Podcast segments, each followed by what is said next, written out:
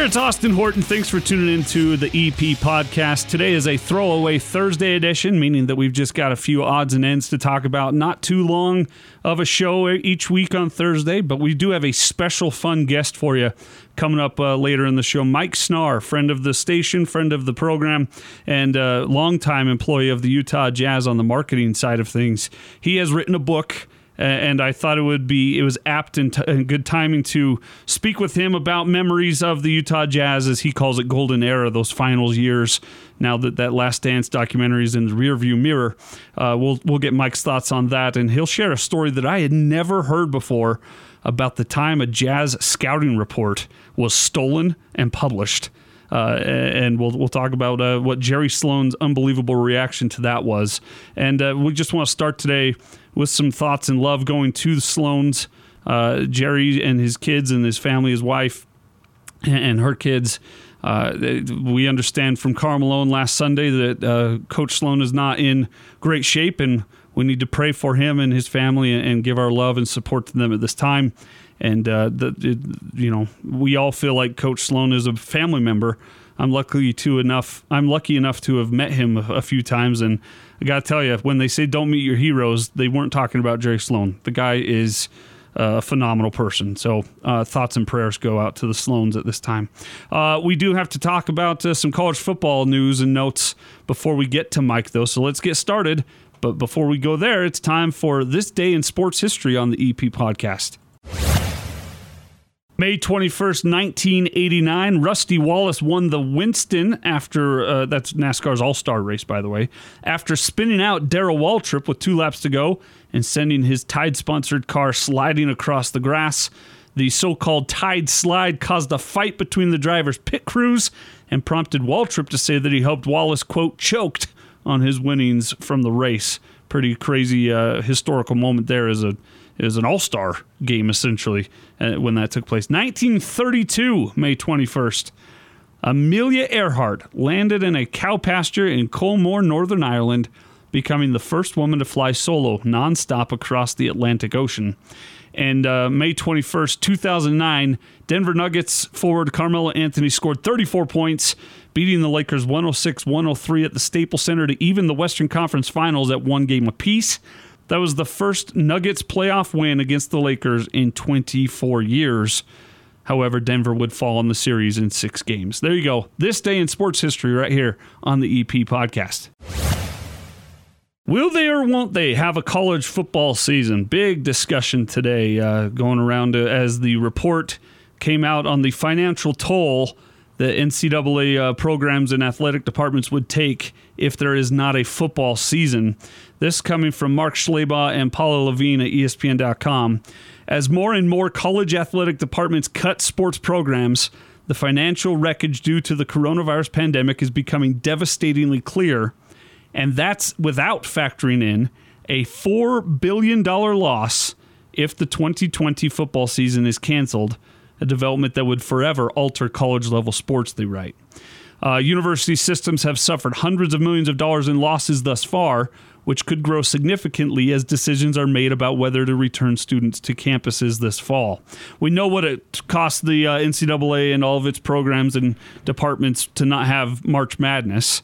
That's, I'm assuming, the biggest reason why you're seeing a lot of these sports canceled across the country, because it goes football number one for probably 90% of the athletic departments out there, basketball number 2. Of course, there's those that are basketball schools, so-called, that'll flip that. But I wanted to read a couple quotes here from former Utah State athletic director and now over there at Oregon State, Scott Barnes. He was quoted in this piece as saying, anywhere from 75 up to almost 85% of all revenues to our departments are derived directly or indirectly from football. Indirectly, I mean sponsorship dollars, multimedia rights, and then you've got your gate, your donations, and whatnot. The impact of not playing a season is devastating. It would rock the foundation of intercollegiate athletics the way we know it. Frankly, I'm not trying to solve for that because it would be such a devastating circumstance that we'd almost have to get a whiteboard out and start over. That is, again, Scott Barnes, current athletic director at Oregon State, formerly with Utah State and I believe Pitt. between Utah State and his current stop in Oregon State. 85% of the revenue to the departments comes from football. So if you don't play one season of college football, we already saw just one tournament, one March Madness tournament cancellation has cost a lot of schools their baseball programs, their lacrosse, the Olympic sports are suffering already, getting cut, getting reduced, getting canceled across the board because of just that. If you then lose a season of college football, $4 billion goes down the drain. And I think Scott Barnes is right. I think you're going to see, I don't know, this is just an absolute guess, but half of Division I would probably have to sit out a year or two to get back into the game. If not, they'd be out forever. You would see the Power 5 schools probably going to be fine. The tops of the group of five might survive. Everybody else, it's going to be a long time before they're able to get a program going again. And that by program, I mean athletic program. So $4 billion on the line. But I like this phrase that keeps being put out there by a lot of talking heads. Let's make sure that data and not dates is determining when we and how we return to society fully.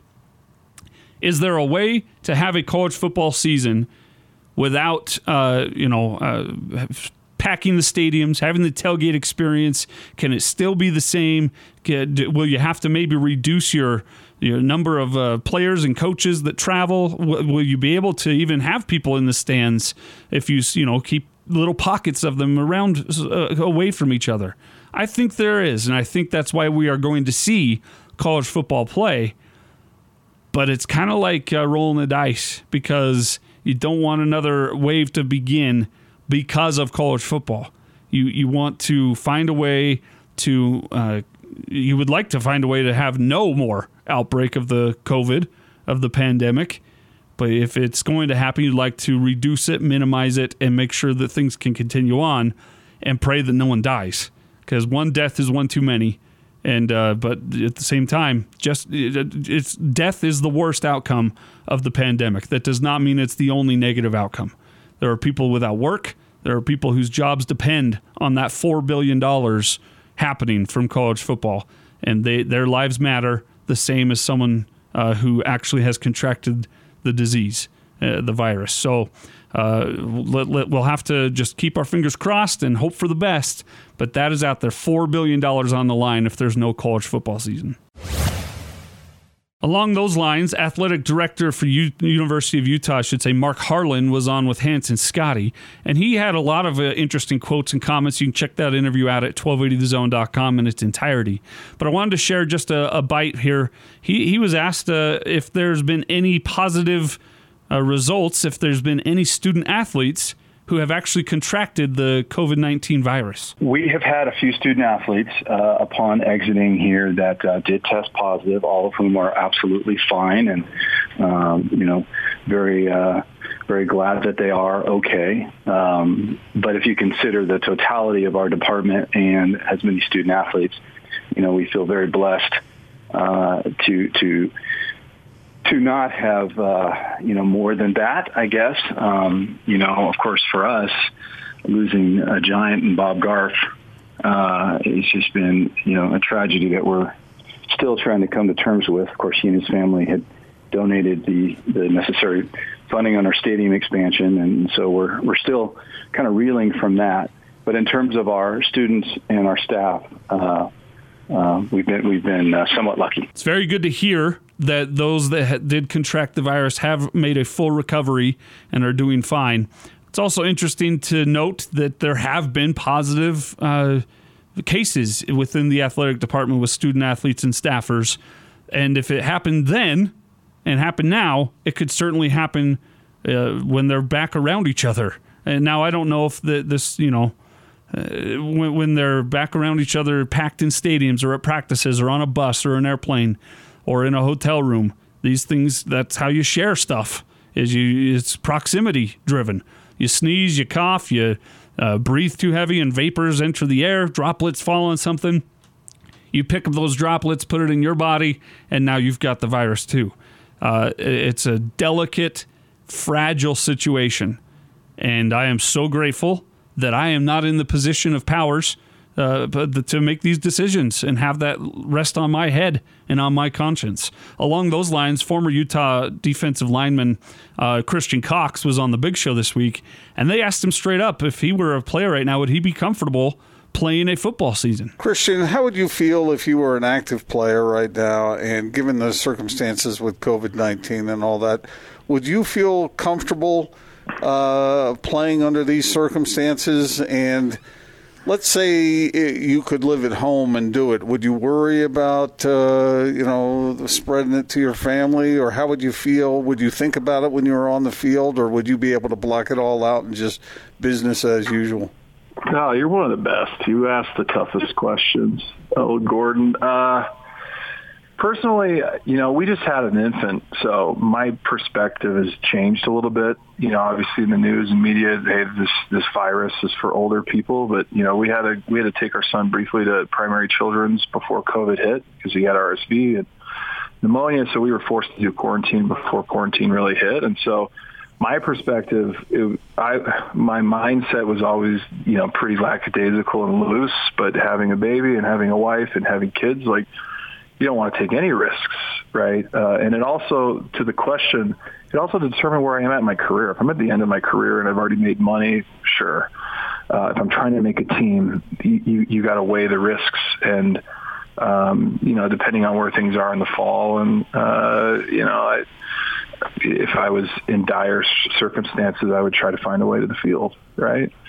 But if it's going to put my family at jeopardy and at risk, and depending on where the numbers were and potential death rates and hotspots, all that data or whatever, would kind of tie into that. But for me, it's kind of funny. It's, people, it's a really political thing now. It's like, if you're wearing a mask, is that politicized? Are you not, are you wearing a mask? Is that a bad thing or a good thing? I wear a mask and gloves and try to take care of what I can, and we have low numbers here in the state. A lot of my clients are in Manhattan and in New Jersey and in Philadelphia, and so I know how impacted they are. So it's just the weirdest disease, and I'm sure you have a better perspective on this, Gordon. It's just never seen anything like it, just shutting down the economy, shutting everything down, and now it feels like a confusing reopening on what's the right normal and how should we all behave and perform. And we all hope, that things are getting better. People, on the front line are getting, the support that they need, but that we can, proceed, cautiously and in the right manner for sports, because, right, this has impacted everyone, right? What are the things you guys going to talk about every day? It's tough. And it just goes to show there's some sports that aren't as important, but there are some others that you really miss and you wish that we were playing. Christian Cox there, I think that's exactly the way I would answer it as well. Depends on where I'm at in my career. If I'm established and I'm okay, I'd probably sit it out. If I am a borderline practice squad guy trying to carve my way, I would have to really think about, do I have a shot to make this my livelihood, to make this a long-time career, or should I hang it up now and live through the memories the rest of my life rather than create more? Well, but that's the dilemma that I believe a lot of kids, a lot of people are going to have to face when they go back to school this fall, when the college football season rolls around, when the NFL comes back. Is it worth it? Can it be done safely? And what is the definition of safely? That'll change from city to city, county to county, state to state. It'll determine, it'll change on region to region, and it won't be an even playing field, but I do think that it needs to happen if you can minimize the damage. Hopefully find a way to get enough tests, to get enough social distancing practices and procedures in place to where if and when people do come down positive with COVID, they're able to recover quickly, safely, and have full, healthy lives. And it won't just cost people lives, and it won't cost people jobs either. Sorry for a bit of a rain cloud way to start the Thursday edition of the EP podcast, but coming up right around the corner, my good friend Mike Snarr is here to talk about the golden era of the Utah Jazz, memories that are bittersweet as we look back on the Last Dance documentary, the Utah Jazz did not play as major a role in that thing as a lot of people may have wanted or expected them to. Mike and I will take care of that with our own memories coming up next, right here on the EP Podcast. As promised, a friend of the program, friend of the station, and Utah Jazz longtime employee and now author, Mike Snarr, here with us on the EP Podcast. Mike, it's good to talk to you once again. Everyone's still hanging in there at the Snarr household, I assume? We're doing fine. Austin, how's your family doing? Everybody okay? Yeah, it's been wild. We have I don't know if you know this, we just moved about 7 months ago from North Salt Lake up to Layton, and our daughter is now, she'll be 2 in August. And so she's just all over the place all the time, constantly. And it amazes me, all these youngsters that will never know what we've all been dealing with and going through at this time. And they're just happy as clams. It's pretty crazy. Yeah, it's a crazy time. We've got a 2-year-old granddaughter. And she is just a live wire and a handful and a blast to be around. Yeah. And her parents have their hands full, too. So I know what you're going through, being sequestered like that. That's a tough job right now. And my wife was out of work for 6 weeks. We're not out of work. They had closed shop for 6 weeks, and she was at home all day, every day with the baby and the baby. She's almost 2 now, but she'll always be the baby, you know. And she said, "I'll never regret having that time," but she was so grateful to go back to work and get back into society a little bit. But hey, for sure, we're here to talk about the Jazz, the golden era, as it says in the subtitle of your book, Long Shots and Layups: Memories and Stories from the Golden Era of the Utah Jazz. Now, in your description on Amazon, and I think it's on the book itself, from a self-proclaimed sports marketing junkie. Tell our audience your background and how you came to work for the Jazz was, you took a flying leap in the dark, didn't you? Well, I sort of did. Yeah, that's it's sort of interesting how that came about. I started out working for a TV station in marketing and advertising, and then I went to an advertising agency, Fotheringham and Associates, and that was a great experience. And then I ended up doing marketing for a company called Triad America, which was a big company here for a while. That company went bankrupt, and it was an Adnan Khashoggi owned company, and it failed eventually. He basically couldn't fund it anymore, and I was loose, and the Jazz contacted me, and I thought, that's a crazy idea. I love basketball, but I didn't ever think about working for a sports franchise, and so I thought about it and talked to my wife, who reminded me that I did not have a job, and so I met with Dave Checkitz and Larry Baum, and we met for about 20, 30 minutes, and they said, "Come and join us," and I did. So it was a big turn, and it was a wonderful, wonderful experience. You made a good choice. You had a lot of fun in your time with the Utah Jazz, and then you were there through every foundational move and moment that we know the Utah Jazz to be this day is owed to things that happened back then that you were there and saw and witnessed from the basketball side and the marketing side, the behind the scenes, the in front of the cameras and radios. You were there for every step of it, and you share a lot of those stories in the book.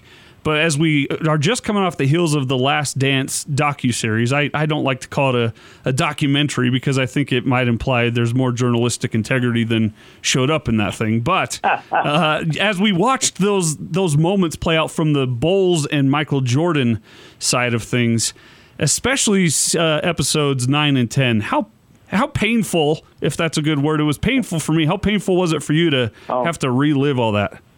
You know, it was actually more painful than I thought it would be. You think you'd be past it and put it in perspective, and you need to do that, but still, it was painful, and I can understand why players. I think John Stockton was. I think John was a little reluctant to even be interviewed, and Karl didn't volunteer to be interviewed, and I can see why. It's just something that when you come that close, I mean, they really had several opportunities that a ball bounces a different way or something happens at the reffing. There were some definite bad calls that put us behind in that 98 series that if they go the other way, we probably win the series. So the Jazz were so close. I mean, I really felt we were a lot closer than a 4-2 final tally. They were in it all the way except for one game, and they made a great comeback from that game to almost get back and win the series. So I think it was painful. Yeah, you mentioned the 6 games. You might look on paper at those 2 back-to-back finals and think, 6 games. It wasn't that close of a series, and that's what you get robbed of if you don't actually watch a series and how it plays out. Is a 6-game series could be a landslide 6-game, but that was not the case. These two, the 97 and 98 finals, Mike, they were as close to a 7-game like series that you can get in a 6-game series, in my opinion. They really were. In fact, in 97, I think the Bulls scored 4 more points than we did in the 6 games. I mean, it was that close. 98, score-wise, it wasn't that close because of that one lopsided loss. Jeez, yeah. Even then, after if you take that game out, it's still a 1 or 2 point win for each game right to the end. So, a great series really, and the TV ratings show it. I think I don't know if you and I talked about this, but the 98 series is the highest rated, most watched NBA championship series in history. And no other series has come close to that. 20 years later in 2018, it was a 20 million household per game rating compared to a 25 million households that watched the games in 98. So, wow! And you think about that, there are 50 million more people in the United States now than there was 20 years ago. So, it's really remarkable, and a lot goes to Jordan. I think the world was kind of watching to see what Jordan did, but it was a great matchup with Stockton, Malone, Hornacek, and all the guys against Pippen and Jordan. And it's still, I don't think it'll ever be beat. I don't think 25 million people will ever watch an NBA championship series again. It goes down in history. He's Mike Snarr, author of Long Shots and Layups, Memories and Stories from the Golden Era of the Utah Jazz. Now, as we're talking about you mentioned John Stockton volunteering just a few short moments reluctantly for the Last Dance documentary. What have you heard from John over the years as he reflects on the memories he has of playing in those finals in 97 and 98? Well, John doesn't say a lot. Right. John doesn't talk a lot about the series. I don't know if you've read his book Assisted, which is a really good book that he wrote about his. It's a sort of a biography, an autobiography of his life. He doesn't talk a lot about the finals, and I was interested in when I read that. I really thought that he would maybe go game by game, but he just doesn't do that. And I think for that reason, it's a painful memory. It was for me and you, and I'm sure it's a lot more for those guys because they came so close. But, from my perspective, look what we did and look what that team did. We didn't win the championship. We didn't win the NBA championship, but we really showed a lot of character, a lot of moxie, a lot of fight, and a never give up attitude. And I think that's pretty special. Yeah, I that's exactly why I think it's probably the most beloved runner-up team in sports history. It is. Because of the way they played, the way they – not as we learn, we knew it then, but we learn it year after year as stories keep coming out about just how much they were hustling and competitive in practice and drills. And you write about moments in your book where they had to hold Stockton and Malone back from drills and practices so that they could be ready for a game, because they were taking it almost as though it were Game 7 every single day of the NBA Finals.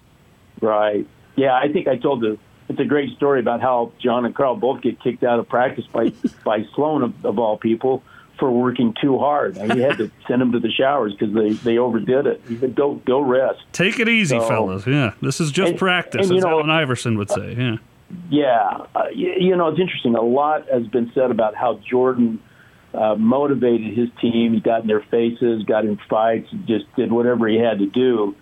But, Stockton and Malone were maybe approached it slightly differently, but they were very, very keyed on the team winning, and they motivated those players. So I'll tell you two quick things. One is the Jazz had brought a player in, traded for him. He shows up for the first practice. I won't mention his name because he turned out to be a really valuable player for the Jazz and played into the finals. He was on the final teams, but his first practice, he came from another team that was not a playoff contender, and they were running laps, and he got tired and sat down. And the next time around, John takes the team behind him and loops out around this player and says something to him like, "Hey, are you okay? You look tired." And then the next time around, he says, "Hey, you want me to call 911? How are you doing?" And then the other players started chipping in too, with little comments to this guy. The trainer told me this story, and he said that guy got in shape really quick. He did not. He knew he was playing for a different team now, and he realized these guys were serious.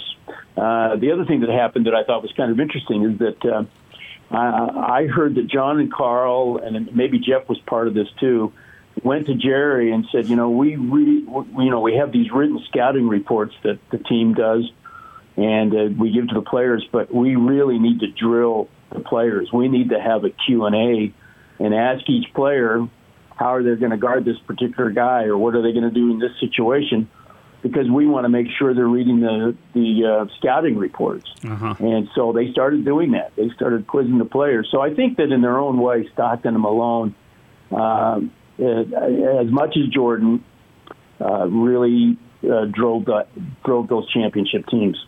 That's interesting about the scouting reports. I went on a road trip with the Orem Owls 100 years ago and filled in on the play-by-play, and their manager, Tom Kochman, and the Orem Owls, for those that may not know, have been a rookie league, the lowest level of Major League Baseball that you have. And he had all these scouting reports that he'd put on the clubhouse wall, and it would show spray charts where a batter was want to hit the ball more often than not. And after the first game of that road trip, they had lost, and he pulled him inside in the post game speech and just ripped all of them to shreds. Literally ripped the scouting reports and said, "I hope you took a good look at these today, because I'm going to quiz you on them tomorrow." And that's really important to. It's one thing to give someone the tools, but if they're not actually accessing them and using them, then why use them at all? And you're not going to win a title with that. Now, speaking of scouting reports, you mentioned to me in a text message a story. I don't even remember. Maybe you've told me this before and I have forgotten it, but I don't recall the story of the stolen scouting report. What's that about? Well, very fascinating. And Richard Smith, Smitty, told me this story. He heads up scouting. And, such a great person. And, I love Smitty. Is an integral part of what the Jazz do. Anyway, he had written the scouting report for the first series, the 97 series, the Bulls and the Jazz, and they had distributed it to the team, and they'd gone over it and reviewed it. And a couple days later, he gets his Sports Illustrated in the mail, or maybe a week later, and gets his Sports Illustrated in the mail, opens it, and the cover says, "Complete scouting reports of the Bulls." And he opens it up, or of the Jazz, and he opens it up, and it's his whole scouting report, almost word for word. He said, "I couldn't believe it. Somehow it had leaked." He doesn't, to this day, they don't know how it happened. Could have been left somewhere. Somebody could have picked it up, a reporter, somebody got it, or sold it to somebody, who knows? But there it was in Sports Illustrated. And so he calls Jerry in a panic and says, "I can't believe this happened." And Jerry says, "Don't worry about it. we just got to play the game no matter what. We'll just go do that. So typical Jerry Sloan response to what some people would have thought was a huge problem. Yeah, for sure. And I was just talking with a radio station in South Carolina the other day, and they asked me why I feel like they feel like the Utah Jazz and the Jazz fan base is one of the most A, respected, but B, disliked entities in the NBA, especially back in the mid and late 90s. And he asked me why I thought that would be.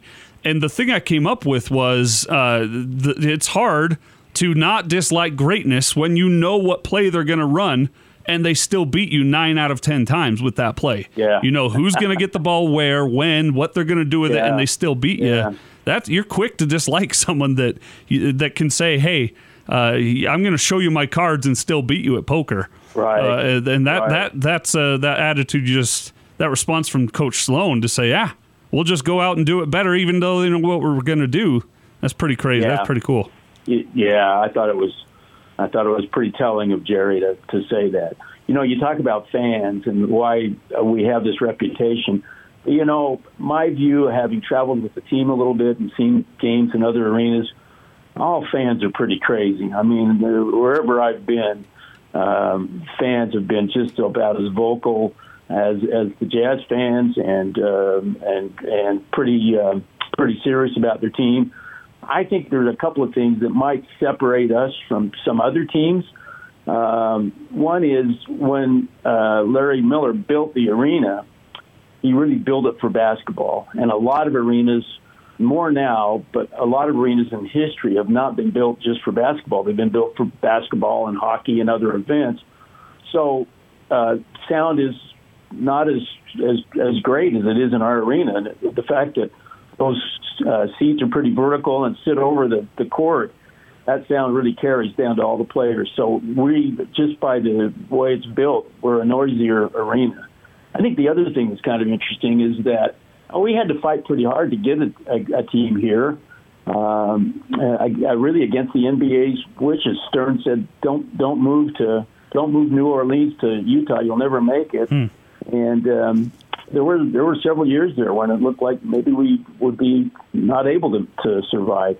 I think the fans rallied around that, and I think they've been there ever since. So I think there's just a little bit in our history that make us great fans. How much sleep are you still losing over the way that one Dick Bavetta called a certain finals game? Because I tell you what, man, I had to skip it. I had to skip that part of the docuseries. I can't watch it. I get my blood just boils, and I need medical help. It's so egregious. Well, it really is. And I'll tell you a couple things that really point to that being not just our perception, but the perception of people everywhere. First, though, I remember Frank Layden saying, I'll never forgive Dick Bavetta for that. I'll never forget. He said Bavetta came up to him and apologized. And he said, I can't forgive him. I just can't forgive him. Eventually, I think he did. I think he finally said, yeah, you know what? I forgave him. But, you know, the other thing that happened that I thought was interesting is that somebody sent me a clipping, and I've lost the clipping now. But the clipping was either Washington Post or Boston. It was an East Coast paper, New York, Boston, Washington.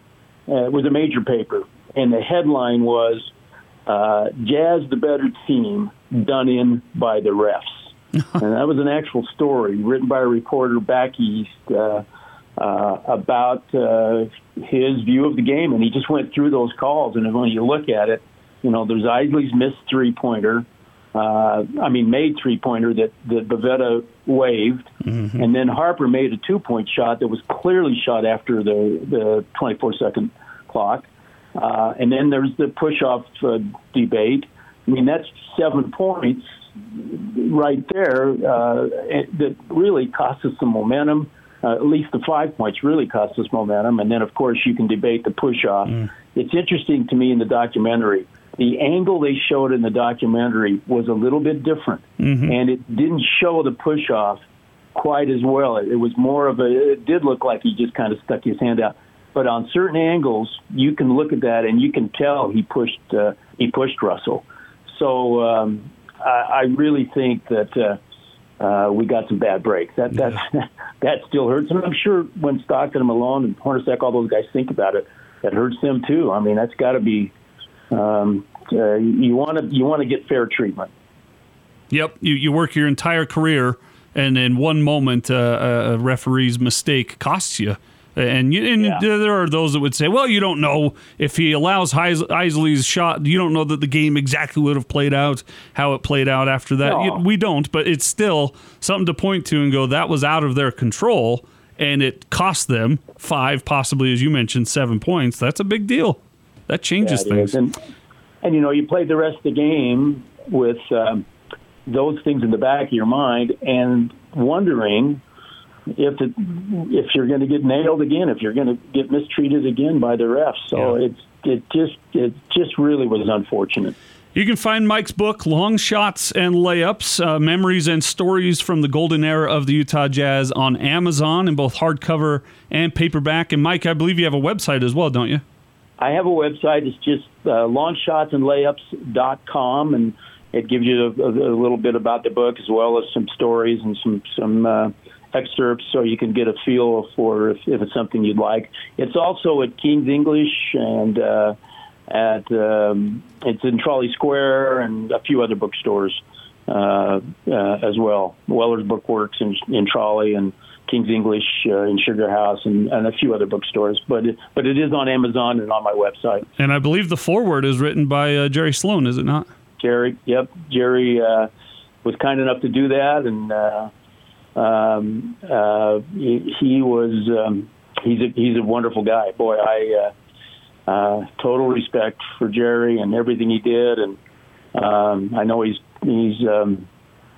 not extremely well now, not doing great. I actually talked to Tammy about a week ago, and so it's a tough time for Jerry, but what a great man he is and always was. Agreed. Well, Mike, it's always fun to talk with you, my friend, and let's do it again soon, will we? Austin, yeah, it's a pleasure. Thank you for having me, and stay healthy and stay safe, and we'll talk soon. There you go. That's Mike Snarr, Michael G. Snarr, for those counting the official score, for Long Shots and Layups. The book, you can find it on Amazon, or like he said, longshotsandlayups.com. Good guy, great memories, fun to always reminisce about, as he named it, the golden era of the Utah Jazz. Well, we have another one coming around. I've talked with Mike in the past about the similarities this team has with their core pieces compared to the core pieces back then. I don't think you can replicate a Stockton or Malone, Hornacek, Sloan type of core. But or you can't duplicate it, I should say, but I think you can replicate it, and I think Quinn Snyder might have what it takes to do that. We'll see. What time will tell. All right, that's going to do it for a Thursday edition of the EP Podcast. We'll catch you on a Wear Red Friday tomorrow. I'm Austin Horton, and until then, be good to each other.